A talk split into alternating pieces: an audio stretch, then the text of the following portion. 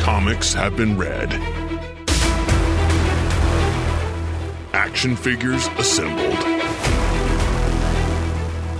Video games have been played. A battle decades in the making. Two nerds enter the arena to do battle. Two nerds leave the arena more nerdy than ever. It's time for a nerd death match. have Lee Bachma back from the Art of Lee Bachma to do another nerd death match. That's right. Thanks again for having me on. It's always a great fun when we get together to do these. Oh yeah, it's a blast. I love it. Yep. Real quick though, why don't you introduce yourself to the listener for the first person or for the people that haven't heard these before or heard us talk Sure, before? sure. So I'm uh, Lee Bachma, not to be confused with the Lee Searcy, your, your charming host. But uh, I'm a, an artist, generally do uh, comics, sci-fi, fantasy style art. I'm a big fan of the Covert Nerd Show, and it's always a, a great time to be on these and uh, get our uh, nerd death match on. Definitely. We love these nerd death matches. You can find Lee at Art of Lee Bachman on Facebook. Definitely hit him up for some artwork. He does excellent work. Doing a episode themed in the Star Wars universe because by the time you hear this, the movie will be coming out soon, the last of the trilogy. We'll see if uh, they can redeem themselves, but I don't know. They've got some work to do. They got some work to do. But anyway, That's a so- whole other episode. yeah, we could. Yeah, maybe. m- Okay, after it comes out, we can maybe have another death match and burn all of our figures and, and books or something. I don't know. Depends on how it goes. Yeah. or go buy a bunch more. Anyway, it's a Star Wars theme, so we pitted three Star Wars characters and then pit them against other characters that we thought were somewhat equally balanced in other universes and see who could win that type of battle. Yeah. So that's the premise of this episode. So I'll start first. And I chose for my first pick, I went with the Star Wars side of Right. it. You're on the side of the Force. Yes. And I'm the non-Star Wars. yes. entity. the non Star Wars. Yeah. And I think our first category is vehicles. Is what Yes, we're going to go with. we're going to do vehicles first, and the, my first pick is the Millennium Falcon. It is obviously, if you're a nerd, you know that this is from the Star Wars universe. Han Solo's ship, the Millennium Falcon. do. Well, not always his ship. That- good point. Uh, Lando would have words to say about that Exactly. that he cheated. Okay, good point. but uh, it is a Carillion class ship, and you hear Han talk about how fast it is. He did the Kessel Run in twelve parsecs.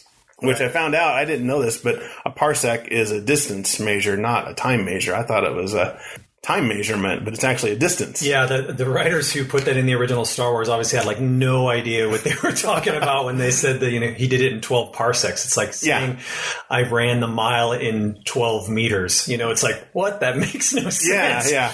So I guess the way I, when I was researching it, it's the Kessel Run's usually done in 18 parsecs, and the Kessel Run goes by a black hole.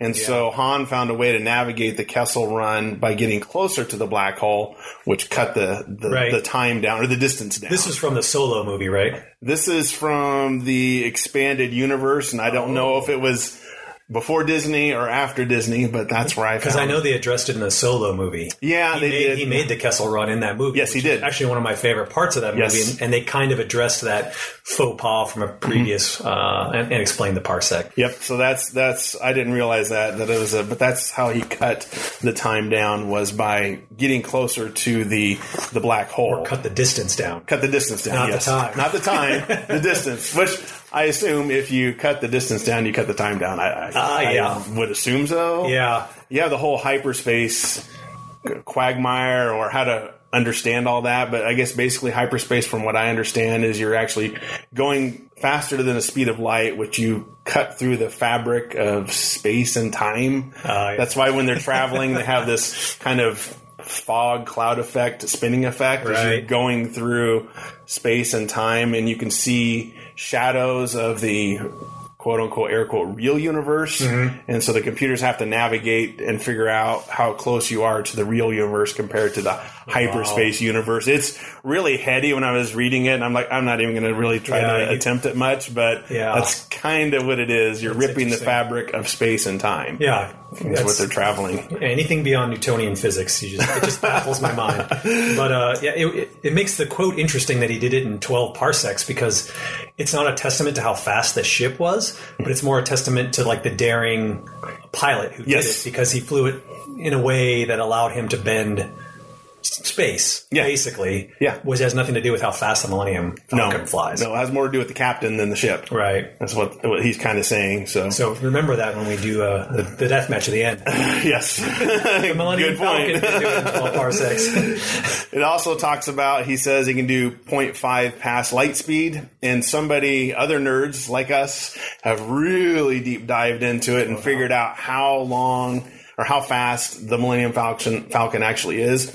So they measured how long it would take to go from Tatooine to well, where Alderaan was, Right. in the first movie, and they calculated it'd take about 14 hours. So the Falcon's top speed is 25,000 light years per day, or 1,041.66 light years per hour. Okay. That's how they calculated this. It's moving. I, am not sure how they figure. oh, I do kind of know they took a star map, I guess, from the expanded universe and figured out okay, if it's this distance on the map, this is how long it would be, and And they just basically swagged how long the Millennium Falcon Yeah. was flying in, in, Yes. in episode four. estimating how long it, they were in the ship is Yeah. how they calculated it. But so that's the speed, and I'll have a link in the show notes on the site that came up with that. So nerds way smarter than me were able to figure this out. I mean, obviously this is a fictional character, fictional Right. vehicle, but still, it's kind of fun. It's a Carillion freighter that they was really popular, made by the Carillion Engineering Corp, and we all know that Han Solo came from Carillia. He was orphaned there, Mm-hmm. and that's where he got started. They like the smugglers liked it because the type of freighter was easily ex- or easily interchangeable, so they could take things out, add things in, and and add to the engines. Add to uh, Han had added to the engines. He added to the shielding. And I think no, it was just the shielding and the engines were the two things he modified. He didn't modify the weapons. Okay. But he did modify the engines to make it go faster, the, the 0.5 past light speed, and then he Right. modified the shields. He also modified smugglers liked it too because he could hide stuff in the ship. And I think his modifications kind of came with, you know, it was a double edged sword because a, a large portion of Empire, like the Falcon, was not Yes. working. Yeah, yeah. It was probably because of his ad hoc modifications. Yes. Screwing stuff up. Yes, you're exactly right. He was always breaking and Chewie was always yelling and Yeah. And then we're like, "Oh, I feel like Chewie some days with your car or something." Just pounding on it and Han would punch the the top of it and Right. turn it back on again. When in doubt, punch stuff, right? exactly. Ultimate fix all that in duct tape. But uh, they also they used them, I guess, primarily as tugboats for giant container ships too. That's how they- what they use the Millennium Falcon or the- Oh. Really? those type of ships for is tugboats. so to That's speak. interesting because tugboats, you normally don't associate that with sort of a speedy, maneuverable Yeah. craft, but obviously the Millennium Falcon's very maneuverable. Very maneuverable. fast. Yeah, it can fit through tight spaces, even the Death Star. And Lando knocked the shield off. Yep. But uh, speaking of weapons, though, it does have weapons. It has two quad laser cannons. Mm-hmm. I mean, how many of us, when we were kids, sat and pretended we were Luke Skywalker shooting TIE Oh, fighters? yeah. That's those quad cannons that he was on. him Right in the and middle Han. of the ship, and they could see each other down that, uh, vertical tube. Mm-hmm. sh- shaft. Yep, so you got one at the top, one at the bottom. Yeah, that's very like reminiscent of like World War II bombers. Oh, with yeah. Mm-hmm. their with their bubble turrets on top and bottom and side gunners, where they could all see each other. That's what I loved about it. That they pulled from that historical context, and it was pretty cool. They must have, yeah, because that's that was how they how they ran them. But evidently, you could run them without somebody in it because wasn't it in Return of the Jedi? They were shooting other ships with it, or maybe it was Empire. I can't remember. Yeah, that's something I never understood because that one scene in Star Wars is the only in New Hope is the only one you see where they actually go down in the gun turns when they're being chased. But every other time they're being chased, no one ever mans those guns. Yeah, there's a droid in there, don't know or maybe you what's going can. I, I assume maybe you can run them remotely right. from the front deck. I guess I, I don't. know. Then why did they go and I don't know? There's all sorts of plot holes. yeah, that's true. Well, yeah, okay. Well, anyway, he's got four turrets. Yeah. Laser, quad lasers. This is something I didn't know. Two concussion missile tubes, which fit kind of in the forward mandible, so those two kind of Yeah. teeth. There's missile turrets there, or missile tubes there, excuse me, that have four missiles, so two each, I believe is how they have Never it. shot them. Never shot in the them. movies that I recall. No, I think this is from the expanded universe. Oh, okay. I have, the, I have the little die cut, and it'll be in the show notes where it has the. Which is no the longer cutout. canon, right? Like this Yeah, is it's, squashed. it's legends. It's legends now, not legends canon. now. Yeah, not these, canon. These are just myths you speak of, exactly. folklore. Let's stick to the facts in this death match. Oh, okay. Yeah, just the facts only, ma'am. and then the ground buzzer, the blaster that came down Oh, on Hoth when they were Mm-hmm. uh, when the ship wasn't working. Yes, when the ship wasn't working again. Notice how many times I'm pointing out the Yes, yes. Falcon's not I think working. Hmm. must be a reason for that. Mm. so he's got the little cannon that shoots all the Imperial troopers that come out. So he's got the quad cannons, the missile turrets, and then that little ground buzzer they call Right. it as, as far as the weapons go. right. So that's basically the Millennium Falcon.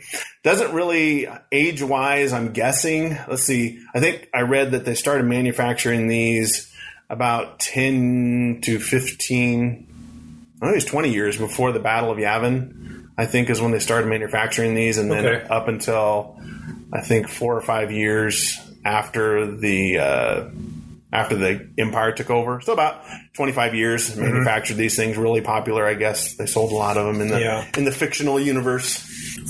One of the things I'd like to reflect on uh, the Millennium Falcon is such a like paradox because when you think of like cool spaceships that I loved as a kid, they all had like this cool like rocket sleek like bird of prey kind of awesome look, and then there's the Millennium Falcon, which is like a frisbee with two, two like prongs that stick out the front Yes. and this weird like side cockpit. But yet, even though it looks so like weird and dorky, I love that shit. I know. It's just something cool about it, even though it it looks like crap. Yes, you know. yes, and they really you definitely tell an empire that they emphasize that it just doesn't run well. Right, right. They, they gave it a lot of character. It was a very flawed character, Yeah. which makes it interesting. Yeah, and yeah. um, Brought out Han Solo's character as well, and Ellen Chewie and everybody. yeah, They're trying to get this thing to up and running, and Right. it you know navigated through the asteroid belt, which is something Yeah. that they commented on that is you, know, you just don't do that. right. But yeah, it was such a cool ship, even though it looked like a Like junk. it looked like junk, but you know, you look at an X-wing, that looks cool, Yeah, you yeah. know, and uh, star destroyers look cool, but that thing it looks like crap. But I love that ship; it's something about it. could do anything. I remember Yeah. on Empire, he magnetically stuck himself to the back of a star destroyer. Oh yeah, that's right. And waited for the junk, junk to be thrown out. Yeah, we'll, we'll float out with the rest of the junk, which again just alludes to the Ta-da! fact that it's junk. Exactly. so that's all I have. So what is your pick? So trying to keep up with a ship that's junk and um, is a little, you know, it's kind of an underwhelming ragtag ship. I, I, I searched the non-Star Wars universe and I decided to go with uh, Serenity from the Firefly TV series and movie. I think they're personality wise, I think they're very close ships. Yeah. Like they're they belong to men who are kind of anti-hero, dodgy kind of guys. Mm-hmm. Uh, they're both kind of piles of junk that have seen like you know the better days, maybe maybe being repurposed for something they weren't you know initially made for. Yep. Uh, so that's why I decided to go with Serenity. All right. Uh, so Serenity, like I said, it's from the TV show Firefly and the subsequent movie named Serenity. So it's the name of the ship is actually Serenity. Uh, it's a Firefly Firefly class ship. I'm going to get that word right Yes. there. and um, it's uh, originally designed by the director of that series, Joss Whedon. So he did, Yeah. like Buffy the Oh, yeah. Mm. Vampire Slayer, and um, Let's see, some he did some Marvel stuff. didn't he do? We did the Justice League movie, I think. Was it just like I thought he did? A, Maybe or- I can't remember. He I thought it was some of the early like Avengers stuff. Maybe but it was. Maybe I'm yeah, off, I'm- but- i could be off. Anyway, viewers, let us know how jacked up we are. yeah, how, how bad did we screw that one up? Um, anyway, Anyway, it's a Firefly class transport ship, and it was uh, owned by one Malcolm Reynolds. Yep. And he named it Serenity from the uh, Battle of the Serenity Valley uh, in a, a war that happened right before the Firefly series kicks off. He's a soldier that ended up on the wrong side of the war, and it was a very traumatic battle for him, the Serenity Valley battle. And so he named the ship uh, Serenity after that. Uh, anyway, uh, Malcolm puts together a ragtag crew, and they're kind of living on the edge of the universe. And, you know, I'm summing up the show basically, and they're kind of on the run from the powers that won the war. They live by you know smuggling or taking odd jobs or doing whatever they can to kind of scrape by, living on the outskirts of kind of the uh, the Wild Wild West. Right. And there's similar concepts in Star Wars where there's like the Outer Rim planets and stuff where I think Han Solo probably Yeah. worked as a That's smuggler why he a was lot. on Tatooine, and he's yeah on the outskirts of basically the fringe of the universe where the laws what the Empire can don't control. necessarily apply here. Yeah, so I think there's a lot of correlation Oh, between yeah. these two ships as far as personality and circumstances. Unlike um, the Millennium Falcon, when I try to do the deep dive into the research on Serenity, I had a l- real trouble kind of getting like exact specifics. It's hard to find out how fast it was, and it just doesn't have like the fervent, like rabid fan base. No, I think that no. Star Wars has, where they try Yeah. to figure all this stuff out, Well, you got 40 years of Star Wars fans right? compared to you know 10 or 15 of Serena. Well, let's see, that came out in early 2000, I think. Yeah, that sounds about right. Early Yeah. two thousands. Yeah. Anyway, you know, so I don't have a speed that I can throw against the Millennium Falcon. I do know, and this is much to my chagrin after I picked Serenity, and I forgot this from the original series. The Serenity has no weapon systems aboard. Yep. So this death match might be um, a little one Short, sided. short-lived. I'm just gonna hope the Millennium Falcon's not running this day. Hopefully, it's Good in the shop. point. It does break down. Yeah. And if I recall from the Firefly series, the Firefly had some mechanical issues, but it, it always ran. Like it never Yes. was broken down. We had the character Katie, I think. Kaylee. Sh- Kaylee. Yeah, She was, the a mechanic. master mechanic. She could fix anything. That was kind of the, her shtick. Yeah, which, yeah, she was like this, you know, young, attractive woman, someone you would not like stereotypically by uh, masculine, feminine tropes, you know, expect Yes. to be this like wizard on in mechanics, and she would always kept that ship Yeah. kind of humming, even though it was like held together by duct tape you know, and hope. It was kind of yeah, yeah. It was kind of the same thing. It, was, it, it you got the appearance that it was kind of in bad shape, but yeah, she kept it running ship Yeah. shape and it never had a problem. Yeah. If there was a problem with it, she fixed it right away. And Yeah, and I think also um, we were talking about Han Solo being a daring, bold pilot that was able to do the Kessel Run. Um, Wash, who was the pilot of uh, of Serenity, Yes. was also like a fairly renowned pilot that was known for doing things that most pilots couldn't do.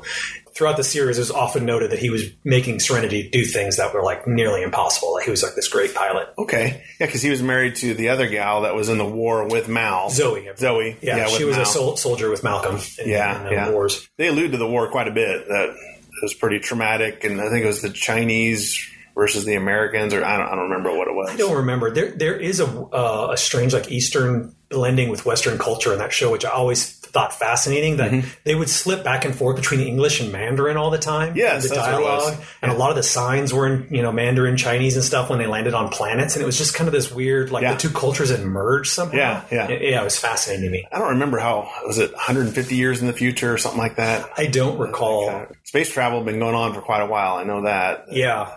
Well, and it also the main one of the main themes or vibes of the show is they kind of were trying to take that old west vibe and smash it together with sci-fi. So there was this weird kind of frontiery cowboy kind of you know Space Cowboys. space cowboys. Basically, Yeah. I mean, it was it was cool that, that they did that. Nathan Fillion did a TV show called Castle, and Mm-hmm. for Halloween one time he dressed up as a, a space cowboy, and he had a daughter, and he, she, she's like. Space cowboy, and he's like, "Yeah, doesn't make sense." and he was pretty much dressed in his Mal outfit. Yeah, because yeah, he had like a long duster on. Yeah. His like laser pistol looked Laser like a pistol. Mm-hmm. big revolver kind of thing. And, Yep, uh, yep. Yeah, there was a there was a weird blending of like the American West mixed with like Mandarin Chinese in that show. It was just Yeah, awesome. it's a good show. Oh, yeah. I, I wish, I wish they would have gone at least another season. But Yeah. I know there's fa- fans out there that have been pleading and begging to at least go another episode or Yeah, two. the greatest show killed before. its Yeah. time. for whatever reason, it was. You would think with Netflix and Hulu, somebody would pick that that up. But I suppose Fox owns it, so Yeah, I, I don't know the Ooh. intellectual property who got. you who has- know if Disney bought Serenity or bought uh, Firefly, Yeah. this could happen. This could happen. I did. Uh, yeah, uh, I wanted to point out that Firefly did make a couple of cameo appearances. One in the uh, Battlestar Galactica reboot, like in the early two thousands. Okay. and it also made a cameo appearance in Ready Player One, the movie that just came out a couple of years ago. So Oh. okay, it's in the battle scene probably. I would assume so. That because I was thinking about that as I saw that note, I'm like, I don't recall that ship in that show, but it must have been when all like Oh, yeah. the all the Gunters came to the rescue at that big battle at the end. and yeah, I'm sure they it was just flying threw in the background. They threw everything into Yeah. that that scene. I bet you. Well, every, everything except Star Wars properties. Yeah, that for was some a reason, Hmm. huge void. I wonder why they didn't Yeah. allow these- any Star Wars properties in that movie. oh, crazy. So, all right. Well, anything Um, Anyways, else? Yeah. So un- other than being unarmed, she does have some decoys called Hmm. crybabies that kind of launch out and to other ships, radars or sensors. It looks like a ship going in a different direction, which allows the Firefly to basically escape Oh, okay. them. So even though she can't fire back, she can elude you and trick you into thinking there are multiple Okay. ships out there. Any cloaking abilities that you know of? Not not that I remember. those decoys that Just they can those send out. decoys that would kind of be like. You see it like in um, submarine technology today, where they send out like those buoys, sonar buoys, or whatever, Mm-hmm. Yeah. and it tricks other submarines into thinking that the submarine's somewhere else rather than where it is. Okay. I think Oh, okay. that's the premise they were kind of going on. Okay, so somebody had a little bit of naval knowledge, Yeah. evidently. Well, it's like, well, we're not going to give it weapons. You know, why didn't they give it? Well, I think, if I remember correctly, in the lore and the TV storyline, weapons were outlawed other than the military. I think is why it didn't have any weapons. It could be. I think it was also meant to be like a transport ship, basically. It wasn't meant to be a warship. So Okay. it's like, you know, someone making a school bus and putting a machine gun turret. Okay. It just like makes no sense for like, why would you do that? Okay. So that, that's what I, that, that's the premise I got anyway of why it's an unarmed Why it's ship. unarmed. Okay. And then, um, Because he's a smuggler. yeah. So, But uh, another thing I want to bring up, and this is kind of similar to the Millennium Falcon. One of the great parts about that show is the interior of that ship looked so real. Like it looked lived in. It looked like someone like lived in that ship, and it was a real ship. Like they did a great job designing that set um, of all those interior scenes. And I want to say I was watching this was years ago. The one of the special features on their DVD set for Firefly. There was a special feature at the end where they uh, feature the ship and it was like all one contiguous set like you could really like walk Oh, through that it wasn't okay. separate sets it was like really they were connected like you would see them really? o- on the ship so you could walk you know Okay. obviously there's some fakeness to it if they're Well, like, yeah. fully fleshed out and I, I recall in that episode or that special feature some of the actors would like to get into character they would like walk through the ship because it was so kind of real and lived in that, that helped them get into character Wow. I didn't know that. Yeah, usually they just build. Okay, here's the cockpit. Right. And then, oh, you got to go over to Studio B, and that's going to be The living the living quarters. And you go over here, and this is the engine room. And Right. that's cool. Yeah. So they just had all one big wide set. yep that was all interconnected uh, as it would be really if it were a- a real ship That must be Joss's idea, maybe. Yeah, It could be, but it was uh, it's a it was good pretty idea. cool. Yeah. and it, for me, it really made the ship seem real. Oh, yeah. when you saw Yeah. it in the series, so Oh, it did. They very good set design. So whoever Right. did the set design was definitely worth the money. yeah. And I'm not sure about the Millennium Falcon, but I got the same vibe from Mm-hmm. that. Like when they're walking ar- around the Millennium Falcon, it seems like legitimately it does. real and like so lived in, and you know things were beat up and Yep. rubbed down, and you know. Kind of dirty. yeah, you know, it wasn't like some of these sci-fi shows where everything just has an air of fakeness. Like it was clearly they just built this the week before. You know? Oh yeah, definitely got that vibe in Empire Strikes Back when they spent a majority of that movie in the Millennium Falcon Mm-hmm. and outside, and just you got to know that ship inside and out. Right. And Firefly too, they spent a lot of time. The bulk of the well, yeah, I mean the bulk of the time was on the ship. I mean they went to planets. And Yeah, I mean, they had some named, they named adventures the show after the ship. after the ship. So yeah, it's an I guess integral we're- character. And I you don't know. think towards the end they never blew it up or anything that I remember. I'm trying to remember because the series was canceled before Hmm. Yeah. it had resolution, and then a couple years afterwards they had the movie, movie. Serenity. And they didn't destroy it then. I don't think. Man, it's been so many years since I've seen it. I know, spoiler alert, some characters die. Yes, I don't know if the ship's in that cast or not, if the ship was destroyed or not. Yeah. The best was the revelation that Shepard's not actually a shepherd. Oh no, yeah, that guy had, Yeah. he had some different history. Such a great show. yeah, I know. I remember seeing that episode. That ain't no shepherd. I was like, what are they talking about? Yeah. I'm sure the forums online just lit up. Yeah, yeah. Cool. Well, let's do battle. All right, so, let's do it.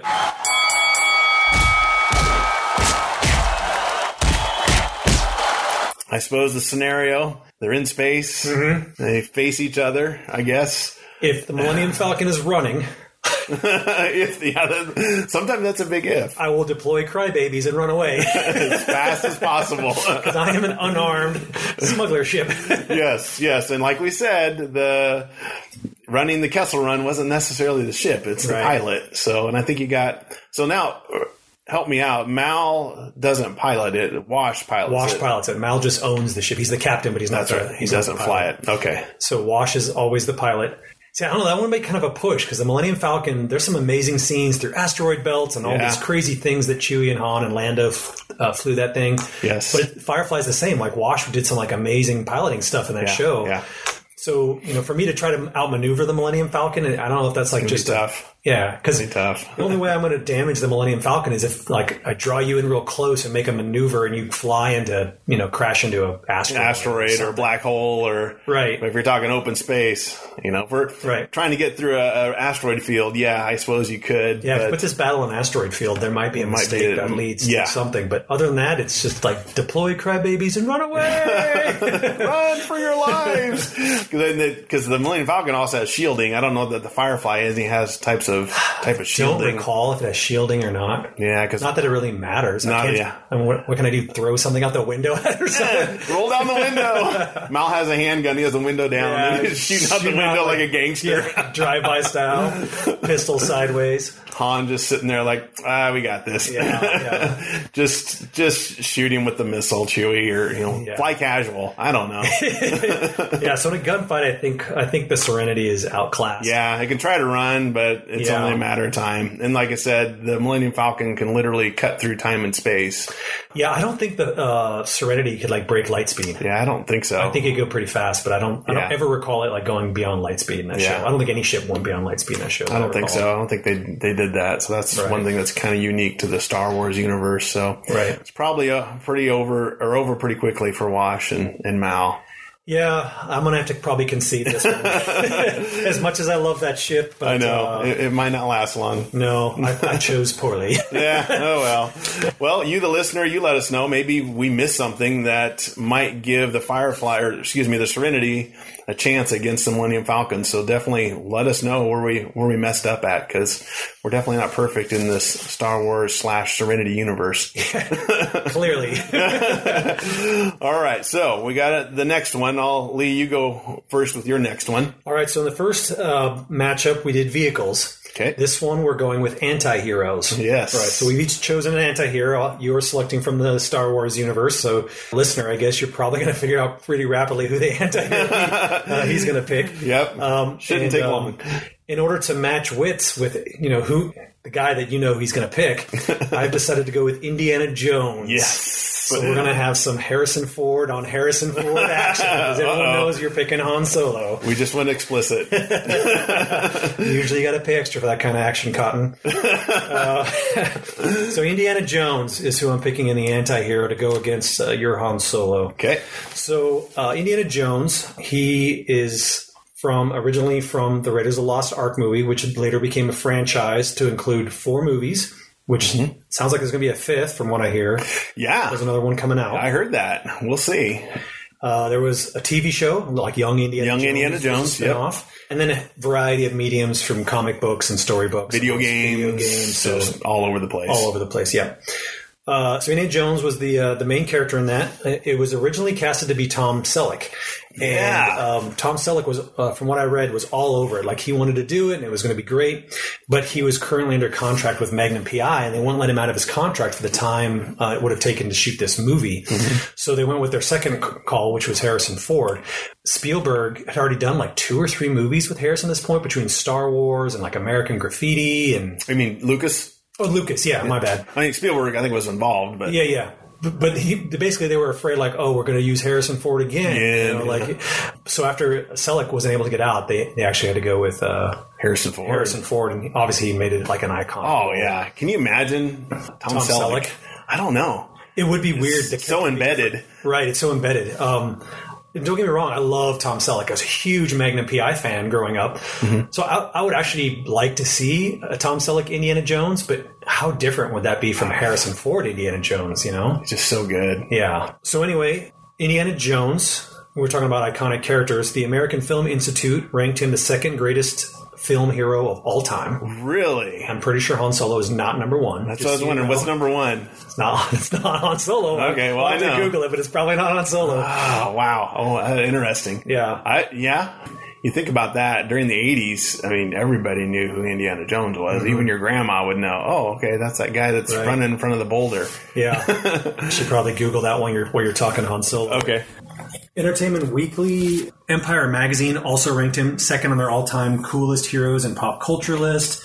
All sorts of, you know, he's obviously a clearly iconic Oh, yeah. character uh, in- from American film. And uh, so, anyway, the, the character, he's uh, Indiana Jones, is a native of Princeton, New Jersey. He became a professor of archaeology. He studied under renowned uh, Egyptologist and archaeologist Abner Ravenwood, who his daughter, Oh, yeah, daughter. is who he Yep. uh, works with in the first uh, indie movie. We often see him, and I, I love this about his character. While when he was out on his archaeological adventures, like he was a rough and tumble guy that like could make stuff happen and very, you know, just down to earth and you know, a guy that would throw fisticuffs and shoot guns and whips and do all sorts of crazy things. But when he got back to his university, he was like, you know, he put on the little twill te- tweed jacket and his little glasses and, um, not to saying that he was dumb when he was out on his adventures, but you, you clearly saw a different like intellectual Yeah. side of him when he was on campus. And uh, I, I love that part, like in the first movie where he's on campus and like the girls are flirting with him, and then the she government has the comes things on his her eyes. around He's and- like, what? He's what? like, what? he's like clearly socially uncomfortable with this. But yeah, you're right. He gets out, he gets his his gun on, and his whip on, and He's almost a different person. different uh, Doctor Jekyll and Mister Hyde Yeah. almost. and I love that about his character, where he was kind of formed by his environment. That's a of good where he point. was. Was. he at the? He was at the university in all of them, or they showed him at the university, I think, in all of them.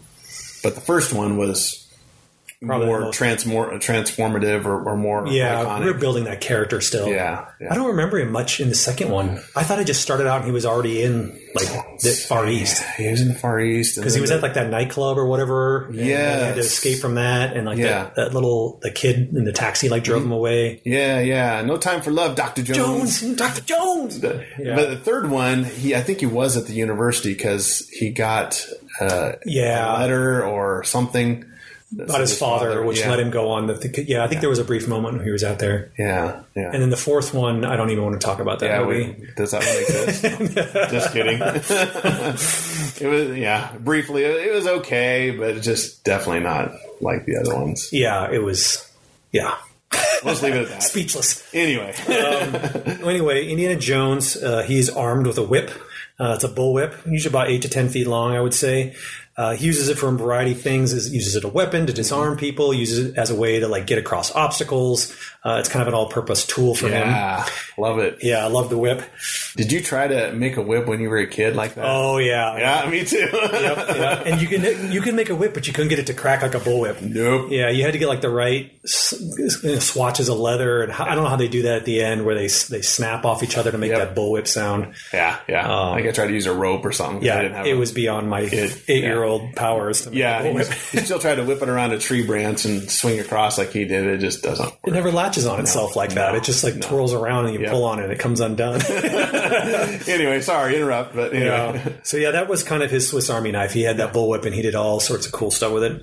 Uh, he also carried a like a revolver pistol, and I don't want to say it's probably like a World War One or post World War One era because the first indie movie was set just prior to like the opening days of World War 2 or not maybe opening days, but the years prior. to- Mm-hmm. Yeah. like Just late, a few, like 36 maybe. yeah, mid late thirties, maybe right before the war kicked Yeah. off. But I, I would say that Indiana Jones, despite the whip and the gun, his greatest weapon is probably his keen intellect. Like throughout the movies, he's constantly solving problems, constantly getting out of trouble using his his brains. Mm-hmm. You know, anywhere from like disarming traps or like his knowledge of Shiva to defeat um, what was that guy's name, um, Oh, Mola, Mola Ram. Molaram or whatever. Yeah, yeah. And you know, knowing that if you get inside a fridge, you can survive a nuclear blast. I mean, clearly a smart guy. I thought we weren't going to talk about that. Sorry, I had to bring that up. One of the greatest like jump the shark moments in all. Of Oh, gosh, film history yes. is when he survived that nuclear blast in a in a fridge. Uh, so you had to you have to talk about that. as much Yes. as we don't want to. Um, so, Because he, he always kept his cool. He never seemed to really get well, I don't too know. fresh, fresh or in a, in a tense situation. Yeah, you just. Unless snakes were involved. Well, okay. I was about to say his weakness is snakes. Okay. That's the one thing that unnerves his cool. Yes. But you're right. Normally, he's pretty calm, collected. He's always pr- solving problems and using critical thinking, unless snakes are involved. And then, like, Why did it have to be Oh, Why does snakes? it have to be snakes? I love that. yeah, that was also. I mean, don't get me wrong. I love this movie, and I will always love this movie. But when they open up that one t- uh, tomb or whatever it was in the near the end of uh, Raiders, Yes. the thing's been sealed for thousands of years. Like when they crack it open, like the air, Air like, comes out, shoots yes. and everything. And then there's thousands of living snakes in there. I'm like, how did those snakes survive? Good Thousands- point. You know, what Well, remember they had the holes in the wall.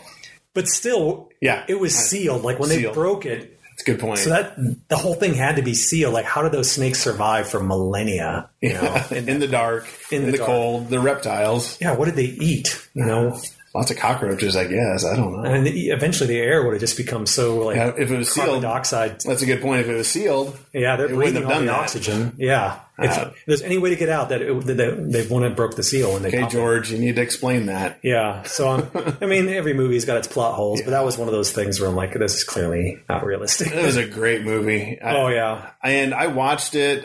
I think quite a few years later. I think see, my brother had some friends over and they watched it, and I was probably eight or nine.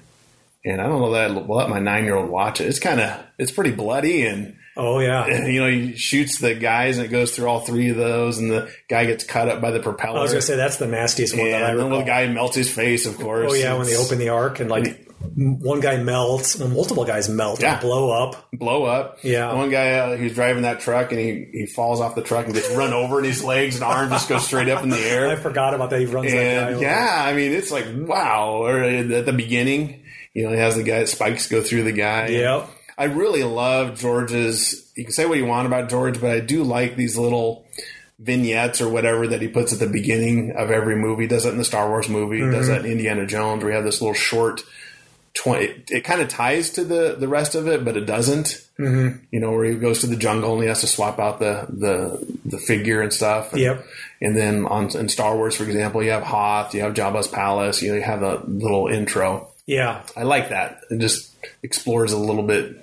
Yeah, character, development, little, Yeah. little side quest, whatever that's kind Yeah, of yeah. gives you a vibe of what the theme of the movie's about, what the Yeah, character's going to yeah. be about. I'm surprised my parents let me watch. it. I was like, wow, this is kind of. Of course, we know. I think it was Simple Doom. That's the one that started the PG-13 requirements. Oh, was it? because of ripping the guy's heart out of his Yeah. chest and like this is PG. Yeah. Oh, yeah. You used to be able to get away with some crazy stuff for PG Yeah, in the yeah. 80s before they had PG 13. Yeah, exactly. Yeah. Cool. Well, as you can probably guess, my character is Han Solo, Mm-hmm. so another Harrison Ford character. Han Solo, of course, is the anti hero in Star Wars that doesn't believe in the Force and he's just free. Nobody can, nobody backs him in a corner, so to speak, and he can kind of do whatever he wants. And speaking of casting, you talked about Tom Selleck. Well, Kurt Russell actually had applied an audition for the part, and you can see that audition on YouTube. So I'll include it Oh, in really? the show notes. So Kurt Russell could have been Han Solo. I could see that. I loved Kurt Russell. He did a lot of great anti-heroes from uh, Escape from New York, Big Trouble in Little China. Yeah, he did some great characters. Yeah. That kind of fit that same anti So that one you might be able to see maybe more than a Tom Selleck Yeah. as Indiana Jones. I don't know. Yeah.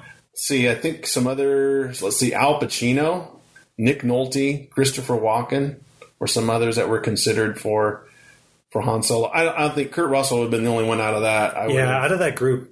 I mean, do, don't get me wrong. A lot those guys are great actors, and they could probably do some interesting things with that character. But Kurt Russell will definitely be my second choice from that list. yeah, he'd be the only one I think that would would make it. His iconic look is the gun, of course, and then the white the white shirt with the blue vest, and then the little sidearm that he has. Yeah, And he has the, the gun. Speaking of the gun, so the gun is a DL 44 type pistol, I guess. Okay. Highly modifiable. So we have the theme here.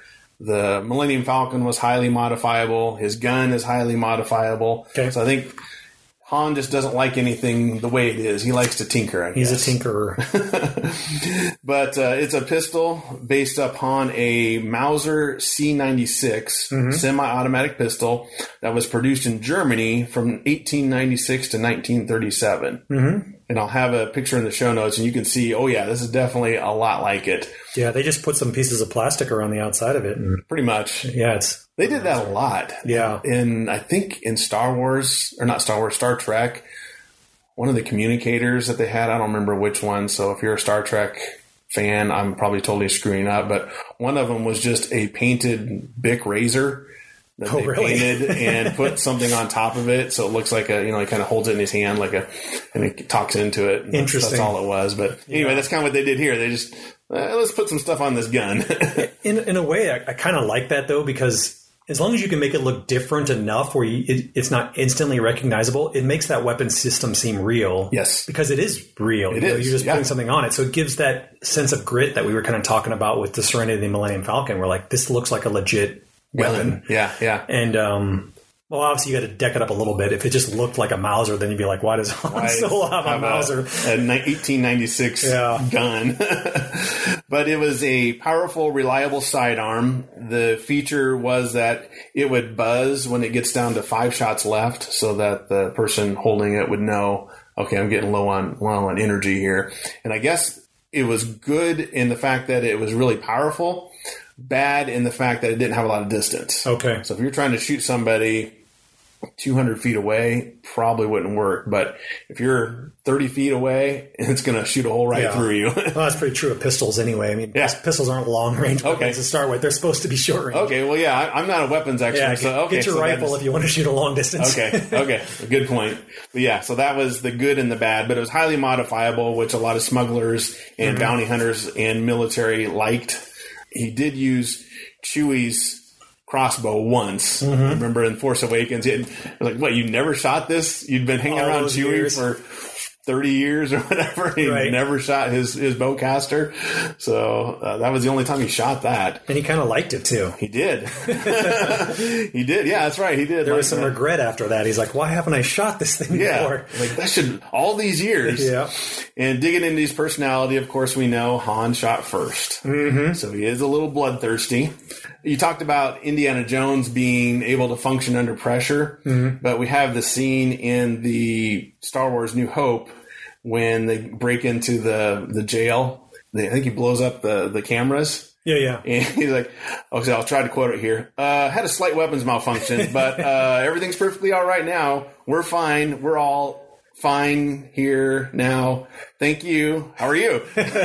Yeah, quickly follow like, what's your identification number or something like that? yes. And then he shoots it. And then he just shoots it. Boring So, conversation anyway. Yeah. I love that scene. Yeah. But I've been at that. You're like, uh, what do I say now? yeah. Well, you were talking about um, Han shot first. Such a great scene to establish his Yes. character. Totally defined him as the anti-hero, the guy that's willing to bend the, the laws to get you know what he needs done. Not afraid to shoot first, shoot under the table, shoot a guy in the back. yeah. And just casually pays the guy on the way out. Yeah. Sorry about the mess. Sorry about the mess and leave. It's Such a great way to establish his character. I know. and I think it's you saw something similar to that with Indiana Jones uh, in the in the chase scene. I think it's through Cairo, Okay. and um, he's constantly fighting off all these henchmen and thug that are chasing him. And he finally comes to the one, the guy that's got the scimitar, and he's spinning it, and he's just like, nope. Instead of going for the whip, he just pulls the gun out and like shoots, Shoots the him. guy like right in cold blood, like. Yeah, yeah, that's a good point. So you establish his like, you know what? I'm just, I'm tired of these guys. Right. Just, I'm just gonna shoot you. Yeah, cl- I'm clearly the anti-hero, you know. Yeah, the yeah. rules of honor, you know. are different. Obi Wan sets it up too, and then start getting back to Star Wars. It's a wretched hive of scum and villainy. Yep. And the guy, you know, Han just likely. shoots him. Exactly. so obviously, yeah, establishes the fact that rules don't apply. He was a space jock. He was just larger than life. Kind of like I said, he was free to roam the universe.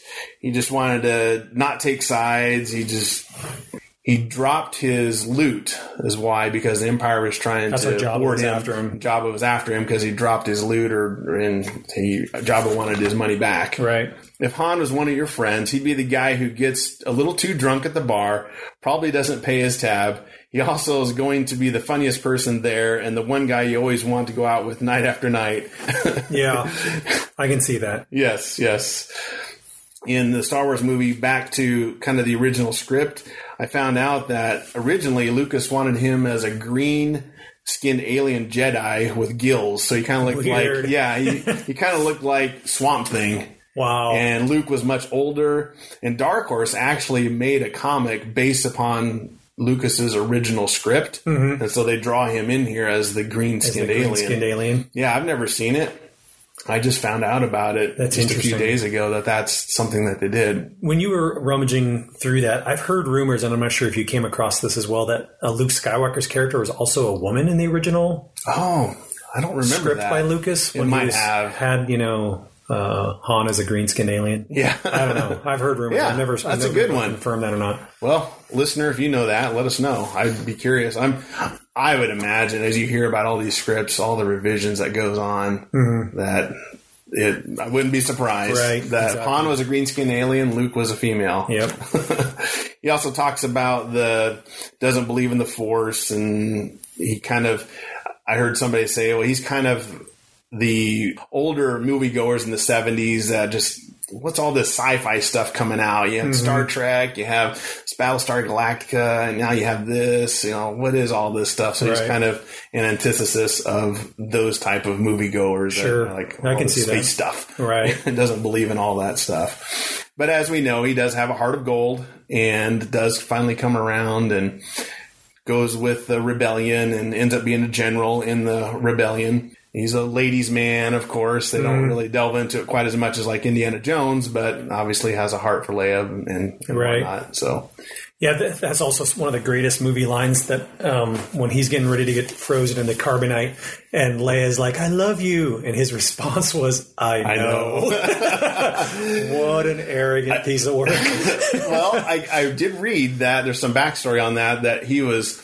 complaining to George, Lu- George Lucas about some of the dialogue. Yeah. and so that's he did just did that. That wasn't in the script. He was It's supposed to say I so love you great for back. his character, But- though. Yeah, he- exactly. He did it, and Lucas like, eh, you know, I kind of like that. Let's just Yeah. leave it in there. Uh, I'm glad he did because Lucas had definitely some cringeworthy dialogue in a Oh, lot of yeah. his movies, but that line is Yes. so iconic. and Yes. so defines his character. One thing I was going to mention, we talked about Firefly or Serenity earlier. I guess if you look on a lot of the sets, and I'll have a link in the show notes with some pictures, there is Han Solo frozen in carbonite all throughout the Firefly series. There is he appears in there eight times in the background. So you're Really? talking about the set designs. Yeah. You can see little miniature, they're probably eight inches, six inches tall, little casts of Han Solo frozen in carbonite just in the background. Really? On several different. I'm gonna have to go things. back and watch that. Yeah. It's hilarious. Yeah, so I'll have a link in the show notes. Somebody went through and found them all. So Bunch again, of Easter eggs hidden. in Yes, there. That's exactly. So you can see Han Solo all through the movies, That's or all cool. through the TV show. Excuse me. awesome. Yeah. Cool. That's all I have on Han Solo, but great character again. Anyway, I, I was able to finally do some research and found out the American Film Institute's uh, top film heroes of all time. As previously discussed, Indiana Jones was number two. So number one was Atticus Finch from To Kill a Mockingbird, which is a huge surprise for me. Yeah, I again never seen the movie, never read the book, but okay. Yeah, did, did Atticus Finch spark four more movies, a TV show, a lunchbox, and a video game series? I don't think I so. don't think so. Yeah, I don't know what he's doing up there. But anyway, some other notice, noticeable entries in there. James Bond was number three. I can see that. Rocky Balboa is number seven. Wait a minute, Han Solo number fourteen. oh no! Is this going to affect the the battle? I don't know. I don't know. like you said, he does have Indiana Jones does have four movies or three mo- well three movies. Four, four and counting. Five coming out. If well, are we going to count the fourth one? Now we are. anyway, four movies, video games, books, TV series. Right. But you know, okay. Well, Atticus Finch. All right, so we ready to do some battle here? Maybe we need to do Oh. Han Solo or Indiana Jones versus Atticus Finch. No, we do not. I don't want to read the book. Or see the movie. yeah. Okay. All right. Let's do battle. All right.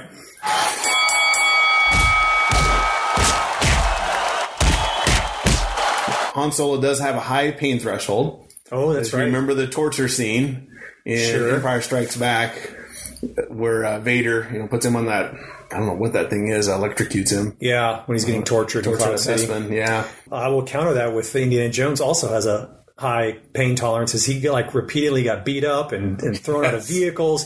And even when he was trying to recover back on that ship, Marion like flips the mirror and like whacks him right in the face, but he still keeps coming back for more. Yes, that was a great scene. What is the the line? It's not the it's not the miles. It's the or not the years. It's the miles. miles, yep. yeah, the wax him. She with turns the mirror and it cuts away to the outside of the ship and all you hear is a scream. Ah. the- yes. Oh man, he got the crap beat out of him oh constantly. yeah. Drug behind a truck. Truck. and- Yep. Yep.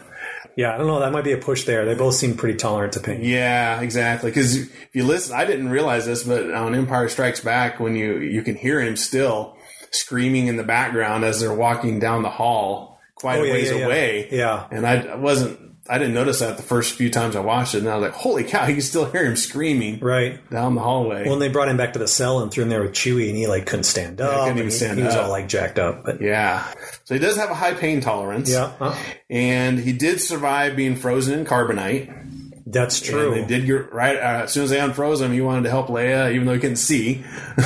Yeah, He was like, "Okay, we need to help Leia get out of here," and and all that stuff. Yeah, because that whole battle over the, the that pit, uh, he was Sarlacc. The Sarlacc, yeah, he was blind, Blind. And, and he could barely. I mean, his coordination was kind of messed up, and Still took out Equilibrium. Bubba Fett Uh, yeah, being blind. yeah, by accident. That was. Uh, I know I love that movie, but uh, that part. that part where it's just like the galaxy's greatest bounty hunter get, gets taken out by like an accidental shot. Hit from behind. Yeah, I Uh, don't know. How- Of course, how would you would you have done it? I mean, I I don't know, an epic battle maybe. guess, I guess, I guess, I, too much comedy there. I guess. Yeah, yeah, I guess it does make for comedy value, but it was just kind of. I am curious. I don't know. By the time this episode comes out, the um, the Mandalorian Yeah. on Disney Plus will probably already be out. It will be, because yeah. we're recording it like the week before it comes out, Yes. so we're still we're still you know out in the dark as far as that series goes. Yeah. So maybe we'll see more. But it, Boba look, Fett. it looks amazing though. It does. It does. He's not going to get taken out by a blind guy on a gaffa stick or whatever those things are. Yeah. So yeah, we have that. He got unfrozen. Okay. He survived carbonite. Uh, survived a nuclear blast in a refrigerator. Come on. So that's why you need the fourth movie. That's why I need the fourth movie.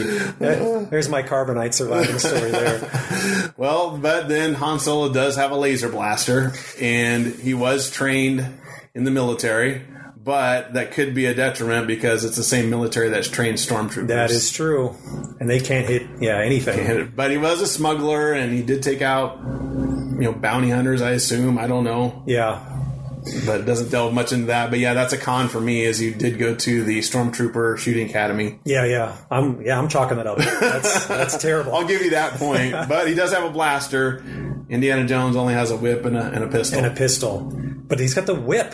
I, know. mean, who needs That a whip laser is- blaster when you have a whip to do all that kind of whip stuff? does look pretty cool. I'm gonna have to admit. And I also want to put in the the fact that Han Solo has Chewbacca. You know, he's Yes. his right hand man through all that time, and, and Chewie saves his life on does. several occasions. Like he's you know. That's why they're whatever bonded as friends for Yeah. life. They saved each other's lives all these time. Where whereas Indiana Jones needs no sidekick.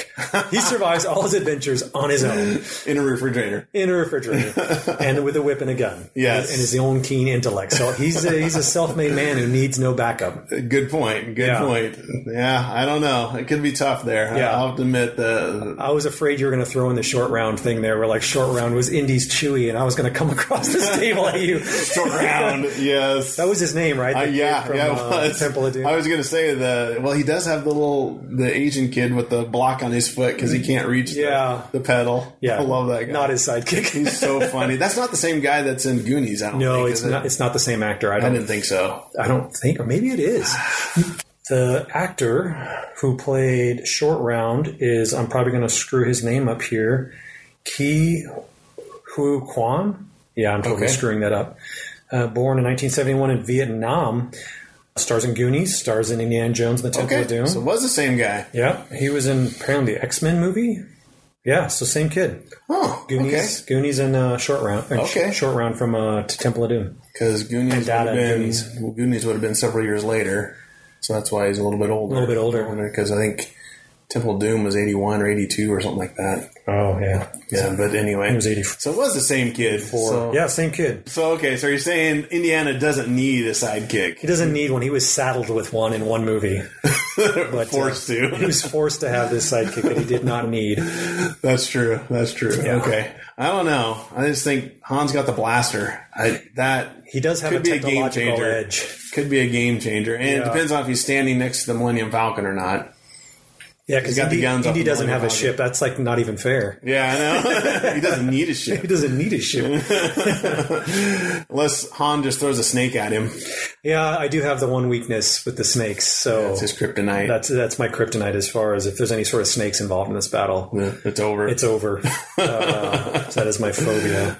I don't know. Well, I don't know. Well, We you leave it up to the Le- listeners. leave it up to the listener. Let them decide if we've missed something. But uh, It's you just never know. it would be it would be such an epic not necessarily maybe a fight but i would love to see like a comic book company or something if they could ever get the rights to both those characters and have Yeah, like some yeah. sort of crazy crossover event I saw something similar to that with a couple of the Jack Burton and the other Kurt Russell Snake Snake Snake- Plissken, Snake Plissken. from Escape from New York, where Yeah. the two Kurt Russell characters were like linked up in some sort of comic crazy comic crossover. They did actually they did do a crossover, and I'll have to look it back up where it was. But that Indiana Jones was at an archaeology uh, a dig site, Mm-hmm. and he found the bones of Han Solo because he found the pistol and some other stuff. So he found a dig where the William Falcon had crashed or Oh. Long something time like ago that. in a Yeah. galaxy far, yeah, far see? away. So that's how they did it. But Uh, interesting tie-in. a comics version of it or a funny version of it would be Indiana Jones and Han Solo in a bar trying to pick up women. Yeah, I think would be fun. A Mouse Isley or something like that, Yeah. and making a bet on, on Yeah. stuff. It would be a- it would be a fun crossover. they're ladies, man. So yeah. all right. So next pick, We did ships. we did ships. We did anti-heroes. anti heroes. now we're doing Oh boy, teddy bears. teddy bears. Let's see. My memory's so bad. Did you go first? I did go first. You're up Oh, on this I'm one. up. Teddy bears. Sticking to the Star Wars theme, of course, you know that Return of the Jedi had the Ewoks. so the Ewoks are these little meter high, yard high, furry creatures that George Lucas came up with. Ewoks is actually if you take Wookiee and you s- you say it, pronounce it backwards, I guess. The way it sounds is Wookiee backwards. Oh, okay. That's how he came up with that is Ewok Okay. but there are on the planet or the indoor moon, and they are furry little creatures, and they're just everywhere. Yeah. they live in the forest. They live in these little huts on the top of the tall trees there. They are all over the planet. According to Kevin J. Anderson, he did the illustrated Star Wars, and he talks about them. They can pretty much adapt and live everywhere. So they're almost the way he portrays them is they're almost like rodents. 'Cause They'll live in the, in the cliffs over here. They'll live on the lake, and they can build houses there. And they're just Little survivors. everywhere. Okay. They can adapt to pretty much anything. George Lucas wanted them to be primitive, wanted them to be on the planet to take out help with taking out the empire as we see in the movie. Mm-hmm. They have their little gliders, they have their little log traps, Pitfall they have trap things. Mm-hmm. pitfall traps, they have catapults, they have spears, they have hatchets. And somehow they're able to, to pierce stormtrooper ar- armor Yep. again. Yeah, they took out an ATST or two as ATST well. with it, and Their traps. he did mention though that they do adapt quickly. So they when they do see something, they can learn learn it very quickly. As we saw when he steals a speeder bike, when they they uh, take over the ATST, Mm-hmm. they're able to drive it now. In that case, Chewbacca helped him drive it. but, Right. Uh, at least they allude to that in Kevin J. Anderson's book that they can quickly figure stuff out. They're crafty little. Yeah, crafty little burgers, and they Yeah. they're everywhere. Again, they're like rabbits and, and rodents. they also after the the war, some of them become what they call slicers, which are hackers, and they become coffee farmers. Two years after the Battle of Endor, this is all obviously extended universe stuff. Right. So take it for what The, it's worth. dis- the disowned legends and myths you speak of. Now you'll be happy about this. In the Clone Wars, they talk about Ewok jerky that they're selling Oh. on another planet. really? yes. Interesting. Well, you bring up an interesting point with the Ewok jerky because I remember they all have very cute, like flat, like teeth, like herbivore Yes. Mm-hmm. teeth. But they were going to eat some people in Return of the Jedi. I mean, they had them strung up. Yes. and they were going to cook them. Yeah, they are not herbivores. No, they are clearly omnivores. yes, yes, yeah. You're exactly right. Yeah, because they get captured and they hang them up, and they're getting ready to burn them over the fire. I think Yeah. Han was going to get burned for, or cooked first. Yeah, I'm so- going to spit. Which, you know, reflecting back on the Han versus Indy fight, I should have totally brought up that Han got captured by teddy bears. Okay. and he had to be saved by a golden droid. You're okay. So that leads me into another thing I found out that originally George was going to have Han be killed by Ewoks. Oh my goodness. And so just think how shameful that would have been if we had Han Yeah. Solo killed by Ewoks. That'd have been terrible. That would, oh, that's almost that's worse than Boba Fett's like accidental death. exactly. Oh my, Han gets killed by Ewoks. Thank God. yeah. Oh, I can't It could believe have that been was even a worse. It thought. could have been worse. Yeah, So I just mean think his about death, that. death at his son's hand was pretty epic. That'd have been that'd have been terrible if he died to the Ewoks. Yeah, which is worse, being killed by an Ewok or killed by your son with a lightsaber? Yeah. Oh my goodness. Ewoks would have been way worse. So. Oh, way worse. But uh, so the Ewoks were in the Return of the Jedi, but they also had a cartoon Yep. called the Ewoks that was kind of hand in hand with the droids cartoon that they had out at the same time because this was the 80s and he was trying to milk it for everything it was worth, I guess. Right. So they had Ewoks cartoon that came out, I think, in 85 and 86, if I remember correctly. Okay. Yeah, 85 and 86 on ABC, Saturday morning cartoon. Then in 84, they had a made for TV movie I remember. that came out on ABC as well. So you're already kind of seeing the Disney tied to ABC already here, Yeah. kind of. Anyway, so it was a live action movie called The Caravan of Courage. Mm-hmm. And it has two young kids that try to locate their parents on Endor or the moon of Endor. Because Endor was the name of the gas giant, and this is the moon of Endor, just to clarify, I guess, how that Right. all worked. Well, that's not the movie I remember. There was a different movie I remember. And then, okay, there was a second one called Ewoks: The Battle for Endor. That That's came out the in movie I 85. remember. Okay. and that's where they have the girl from the first movie is in it, and she gets orphaned. So her parents, so they find their parents. The parents die anyway. Oh. later on, and joins the Ewoks to protect their village to defeat the Marauders who have taken control of the Endor moon. Those Marauders, I guess, had crashed onto the planet. Okay. And there's this witch, the shape shifting witch, and Yeah, I did not realize there were two movies. I distinctly remember one as a kid and watching it painfully. But I was not a huge fan of the Ewoks. If you're not picking up on, I'm like, Yeah, I guess. I and they were kind of annoying too. But at the time, when you're a kid and it's the '80s, and you're like, like we talked about, uh, at least where I live, we only had two channels most of Yeah. the time. yeah. So it was either that or limited. yeah, you just you watch that or it was Falcon Crest or Golden Girls or Right. something. right. There was uh, there was no Netflix, no Yeah. yeah. no cable, no streaming. It was either this or nothing. So Yep. you watched it. You did watch it, like it or not. like it or not, you watched it, and we were always. It's hard to imagine, but there was a time when there just wasn't a lot of Star Wars. This was after Return of the Jedi; they were done. We, we hadn't heard anything about any other movies, so Right. this There was, it. At that time, there was no intention to Yeah. make more movies. I'm pretty sure Yeah, that I wasn't don't- until much later. yeah, not so much later. You're talking 10, 15 years later, Like the before late that- 90s or something like that, yeah. Before there was discussion. Of course, they had other characters in there that weren't mentioned, and I'm not going to go through them all, but I'll have them in the show notes. But the, the Ewoks were never mentioned by name in the Return of the Jedi, which I kind of forgot about. I was like, oh yeah, they never really. They never say the word Ewok in Return no, of the Jedi. Hmm. they didn't. They were just in the credits, and they list the names of the Ewoks in the credits. Like Wicket was kind of the primary one. yeah, he was the one that was with Leia. Yeah. he was like the cute, the cutest of the cute. the cute ones, and he was the one featured in the the TV movies and in the cartoon. right. Of course, he's cutie. Then they had lots of weapons that Kenner made. Kenner made the Ewok battle wagon, Oh, which is yeah. a battering ram kind of device with the skull over it, and I'll have a picture in the show notes. But Kenner really, this came out after the movie came out in '85 Okay. and they were really trying to keep the action figure gravy train going. Oh yeah, for sure. and I never had any Kenner figures, but I know you had several of them. Yeah. you never had the Ewok battle wagon. I did not have the Ewok battle wagon. I'm I'm uh, embarrassed to say I do. I did own a couple of Ewok figures when I was a kid. I still have them. I showed them to you right Yep. before the Yep. episode. I have Wicket and I have, I think it's their Medicine Man. He's like the Low tall. grade, Master Low grade. Yeah, he's like taller with like the, the beige stripes. Yep.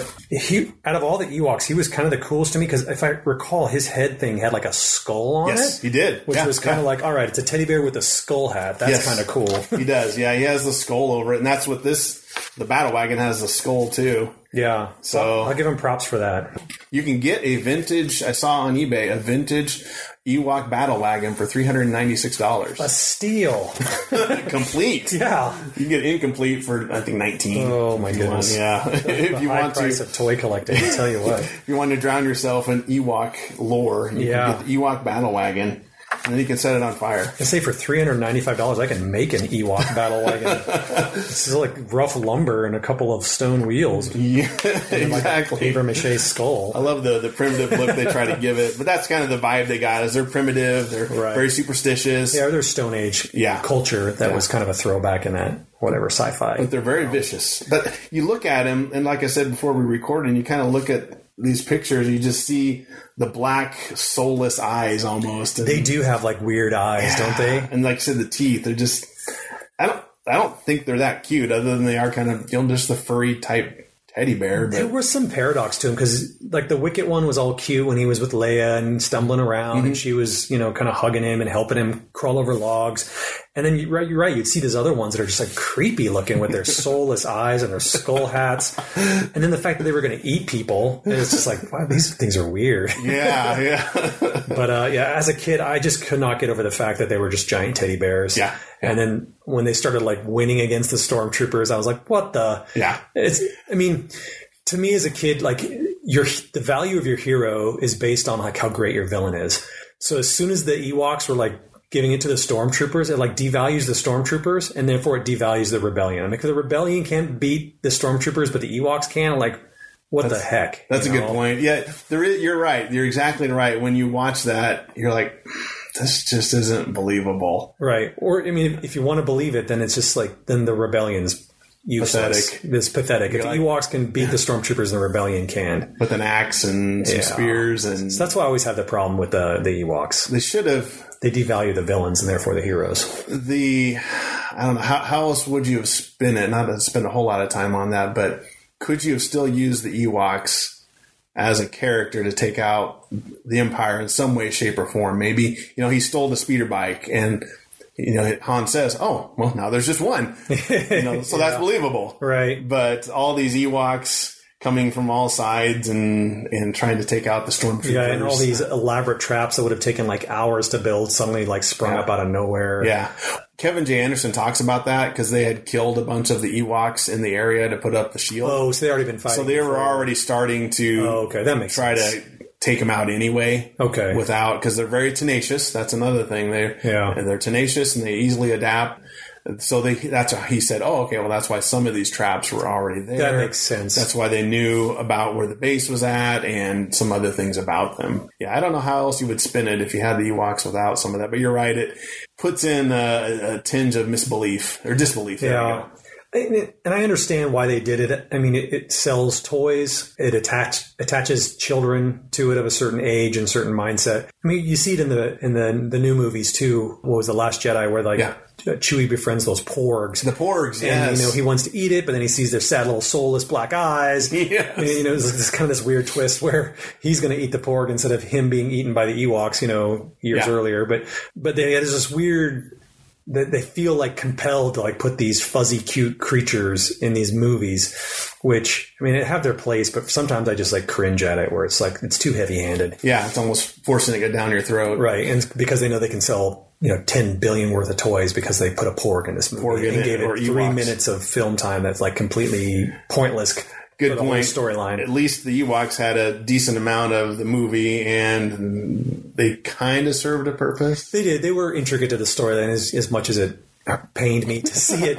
and the Porgs in the new one, I, I don't think they served a purpose at all other than comedic relief and to sell toys. Yeah, definitely. Yeah. Sorry to sound salty, but but they, uh, Lucas was going to have the Wookiees take uh, take out the the Empire on on the Indoor Moon somehow. Yeah. But he said he wanted more primitive characters because since the Wookiees had you know bowcasters and everything else, he wanted primitive Ewoks, but still to be kind of fuzzy and furry Yeah. to do it.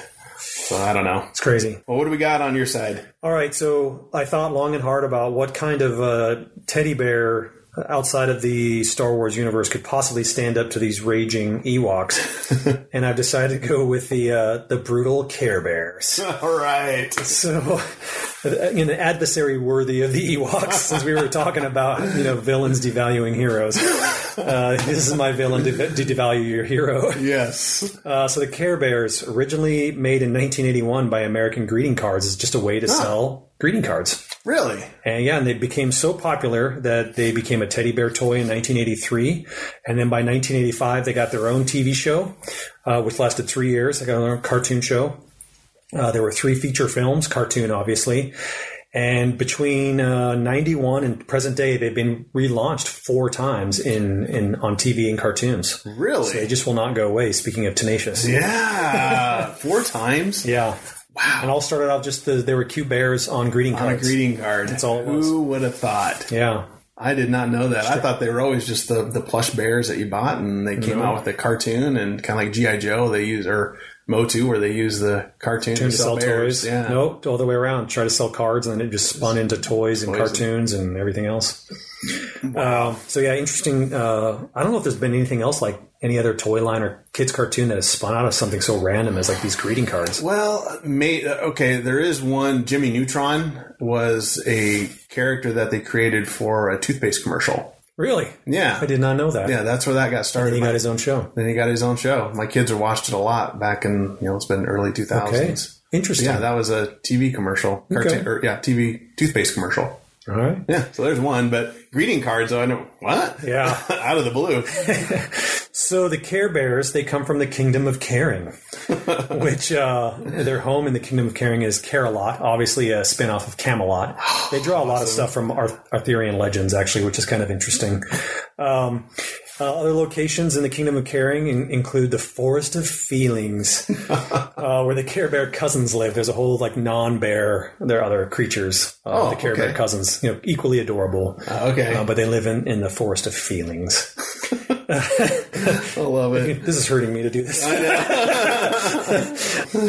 Ten original Care Bears uh, when they launched the cartoon: Bedtime Bear, Birthday Bear, Cheer Bear, Friend Bear, Funshine Bear, Good Luck Bear, Grumpy Bear, Love a Lot Bear, Tender Heart Bear, and Wish Bear. Okay. So they're kind of like the Seven Dwarves, but they're all Okay. like All positive bears. feelings, and, and they're bears.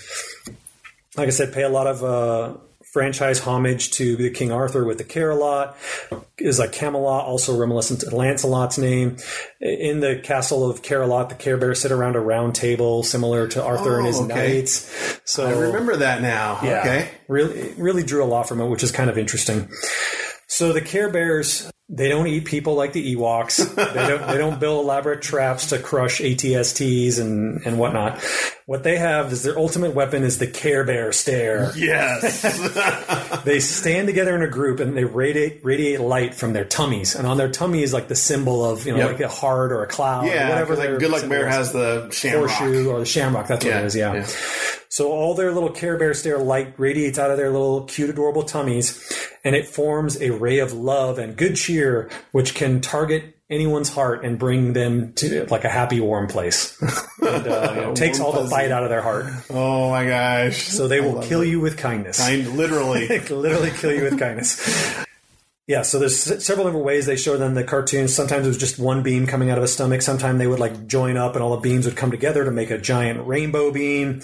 But it always involved like basically killing their opponents with kindness. Kindness, of, but the- they would just like the villain. All the evil would leave their heart. That's awesome. So the Care Bears, they would uh, sit in care a lot, and they had a carometer Oh that reflected all the caring that was happening on Earth.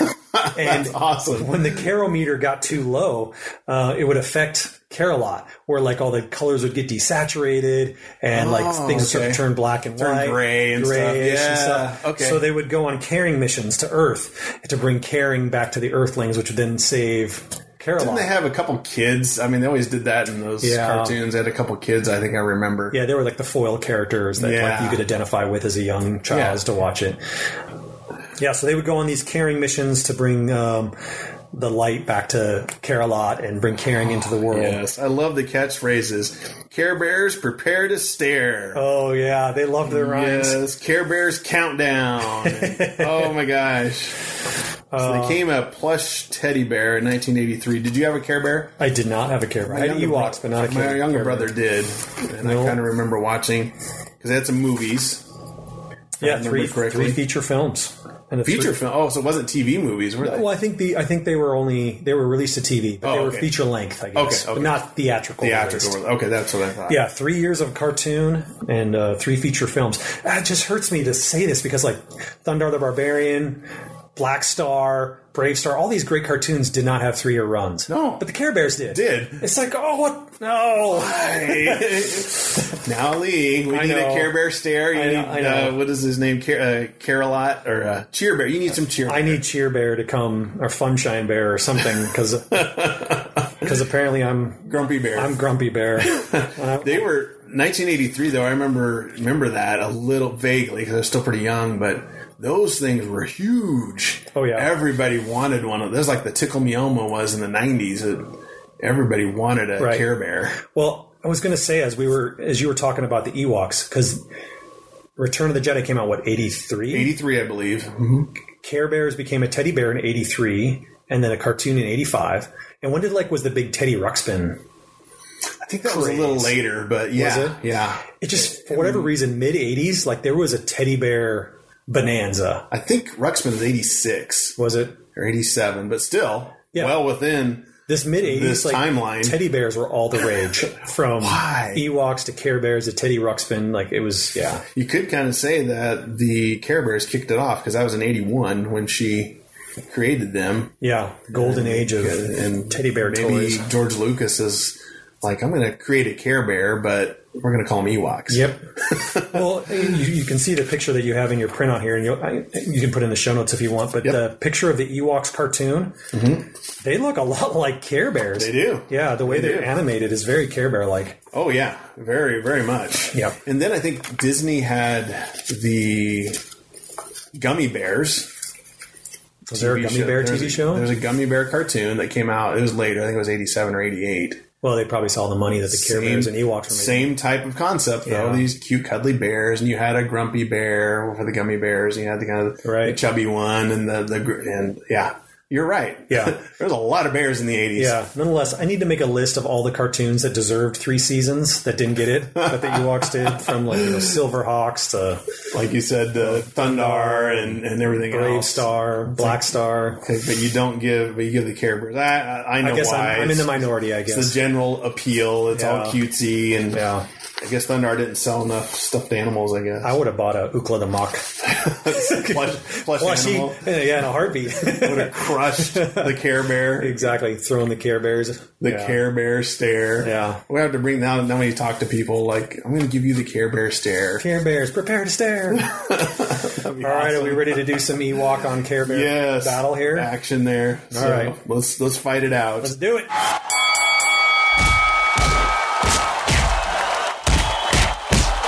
The Ewoks, of course, have the advantage because now this again this could be either way because as we talked about the stormtrooper shooting ability isn't that great.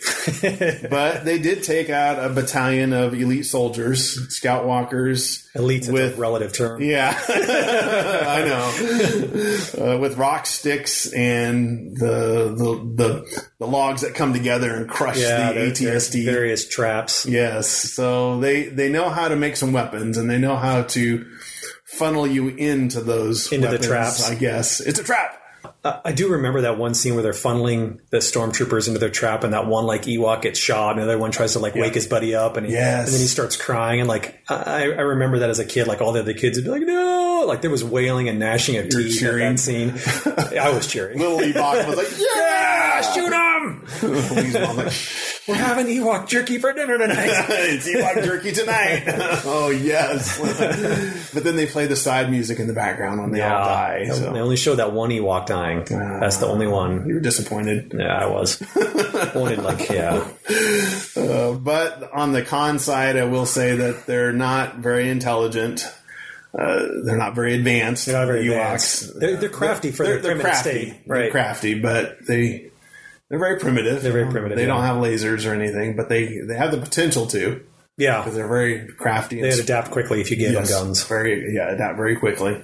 I'll admit that they don't radiate love and energy from Yeah. their chest. That's yeah. Obviously, I'm not I'm not in the business of killing Ewoks with my Care Bear army, but uh, when, when my Care Bears stare, I'm thinking I'm taking them all out of the fight at a distance, no less. Yes. because the Ewoks didn't have a whole lot of ranged weapons beyond like throwing spears, and I think there was a sling or two. Yeah, I think that's Sling. Yep, you're right. But if I blast you with a rainbow arc of caring, uh, I, don't, I think your army's just going to evaporate on the field there. Yeah, but as as Kevin J. Anderson alluded to, they're everywhere. Just sheer numbers. Uh. so I think it was a ro- war of attrition. I'd need a Care Bear Death Blossom to get them all. Yeah, yeah. that, that would be good. all the Care Bears get like in this giant sphere and start rolling around. Spin around. All these Care Bear blasts flying everywhere. Yes. Get them all in range. Don't do it till they're all close. They'll shoot till you hear the or see the white of their eyes. Yeah, they don't have whites in their that's eyes. true. They That- have those that's soulless, soulless black black eyes. I love it. yeah, you're right. They, don't have it. They'd be too close. By the time I got the Care Bear Death Blossom off, they'd be too close. It's too late. Can the can the Care Bears teleport? I don't. I don't remember that. Or No, I don't recall. Tel- they had some sort of way to get between Carolot and Earth, but I don't think it was like a like teleportation at will. okay. They did have a few like other special abilities. They could like summon harp shaped balloons. They they had cloud cars. I think they could make rainbow bridges, and they could use their Care Bear tummy lights as like a signal as well, Okay. as, in addition to it. I do remember the bridges. Yeah, they then they kind of slide over like a slide. So all these weapons suck. A balloon. Here I can hit you with heart shaped balloons, run you over with my cloud car, and then you'll just get right back up because it Right back did nothing to you because I, I ran over you with moisture and dirt. Oh, that's awesome. I agree. Yeah, I'm gonna run you over with my cloud car. Yeah. Oh my gosh. Yeah, I they, got they nothing- would crush the cloud car between the logs. That's true. They would keep on going. Those logs would smash, and the Care Bear car would just keep going. That cloud I, car. I can see you know the the as proven the Ewoks are pretty vicious. They t- take all the stormtroopers' helmets and they don't know what said what they did to their heads. they turn them into turn them into drums. Oh yeah. So I can see, I can envision uh, a Ewok just ripping into the, squeezing into the ter- uh, uh, Care Bear's fabric and just pulling out Pulling out the stuffing. stuffing. Oh yeah. He's like crawling on the floor trying to get away, and he just takes a knife and just rips off their head or something. so they're pretty vicious. I would pay good money to watch this actually. yeah, yeah. You have the. I have a picture of it. If you see, you see the Ewok's face there. I mean, he's Oh yeah, where they're cheering over Looking- like the dead stormtroopers. looking pretty vicious there and standing on top of the ATST and having Yeah. spears in hand. But I don't know. But uh, yeah, I think the Care Bears lose, but. Uh, It's, it all depends on like range and circumstance. I think if Yeah. they can get that Care Bear stare off and get like all the warm feelings, take out their, their leader somehow, and yeah, just and then like the Ewoks they don't get try to attack, and like maybe the Care Bears that feel good would turn on their own kind. And Care Bear on Care or uh, They- Ewok on Ewoks fighting each other for the sake of the that's true. So they're and they are superstitious yeah at first. yeah because they totally fall for C3PO's golden. Golden floating thing. Oh, speaking of which, there's got to be like a golden Care Bear. Ooh, It could totally be a god. wow! There is a golden. I think there is a yellow one. Funshine Bear probably. Sun, yeah, I think it is. I think it's Sunshine Bear. I'm actually embarrassed by my knowledge of Care Bears now. Thank you, Lee Searcy. You're welcome. I can never walk in public again. I already lost my nerd card on the Serenity fight. now, I have an exorbitant knowledge of Care Bears. you're uh, you're getting deeper in the hole. You're gonna take a Oh. lot to get out. You're gonna have to watch a lot of Thundar and Conan Yeah. to get out or something. I need to go draw some barbarians for like Yeah, a couple you do. of months now. You do. there you go. Conan taking out the Care Bears or the Ewoks, Yeah, destroying an Ewok village. that'd work too. Actually, er, yeah, there you go. Yeah, I like that. just wearing yeah, fur cloaks and loincloths made out of Ewok fur. it was like a quilt made of the Care Bears, their chest things, you know, the, the shamrock, the sunshine. There you go. So, well, let us know, listener, what you think. Who would win between Care Bears or Ewoks, or maybe nobody cares. Or yeah, maybe there's, maybe there's no winners in this. There's no fight. winners, only losers in There's this only one. losers in this fight. But it was fun. So Yeah. Well, thanks, Lee. I appreciate it. I'll put a link in the show notes to the the Facebook page for you. So definitely I appreciate hit it. Lee up and see if you can draw you Conan destroying Ewoks. That would be a fun commission. I would love to be commissioned to draw Conan. and Ewoks. you would get moved to the front. I would, yeah. You go right to the front of the queue. Yes, maybe not do it for free, but you get moved to the front of the There queue. might be a discount. I'm not lying. Care Bears or Ewoks, which one do you want to see die? Either. I'm good with either. All right. Well, thanks, Lee. I appreciate it. We'll have to figure out another topic and have another nerd death Yeah, match. al- always great on the show. I always love our death matches. So no thanks. Ewoks or Care Bears, though. All right. Thanks.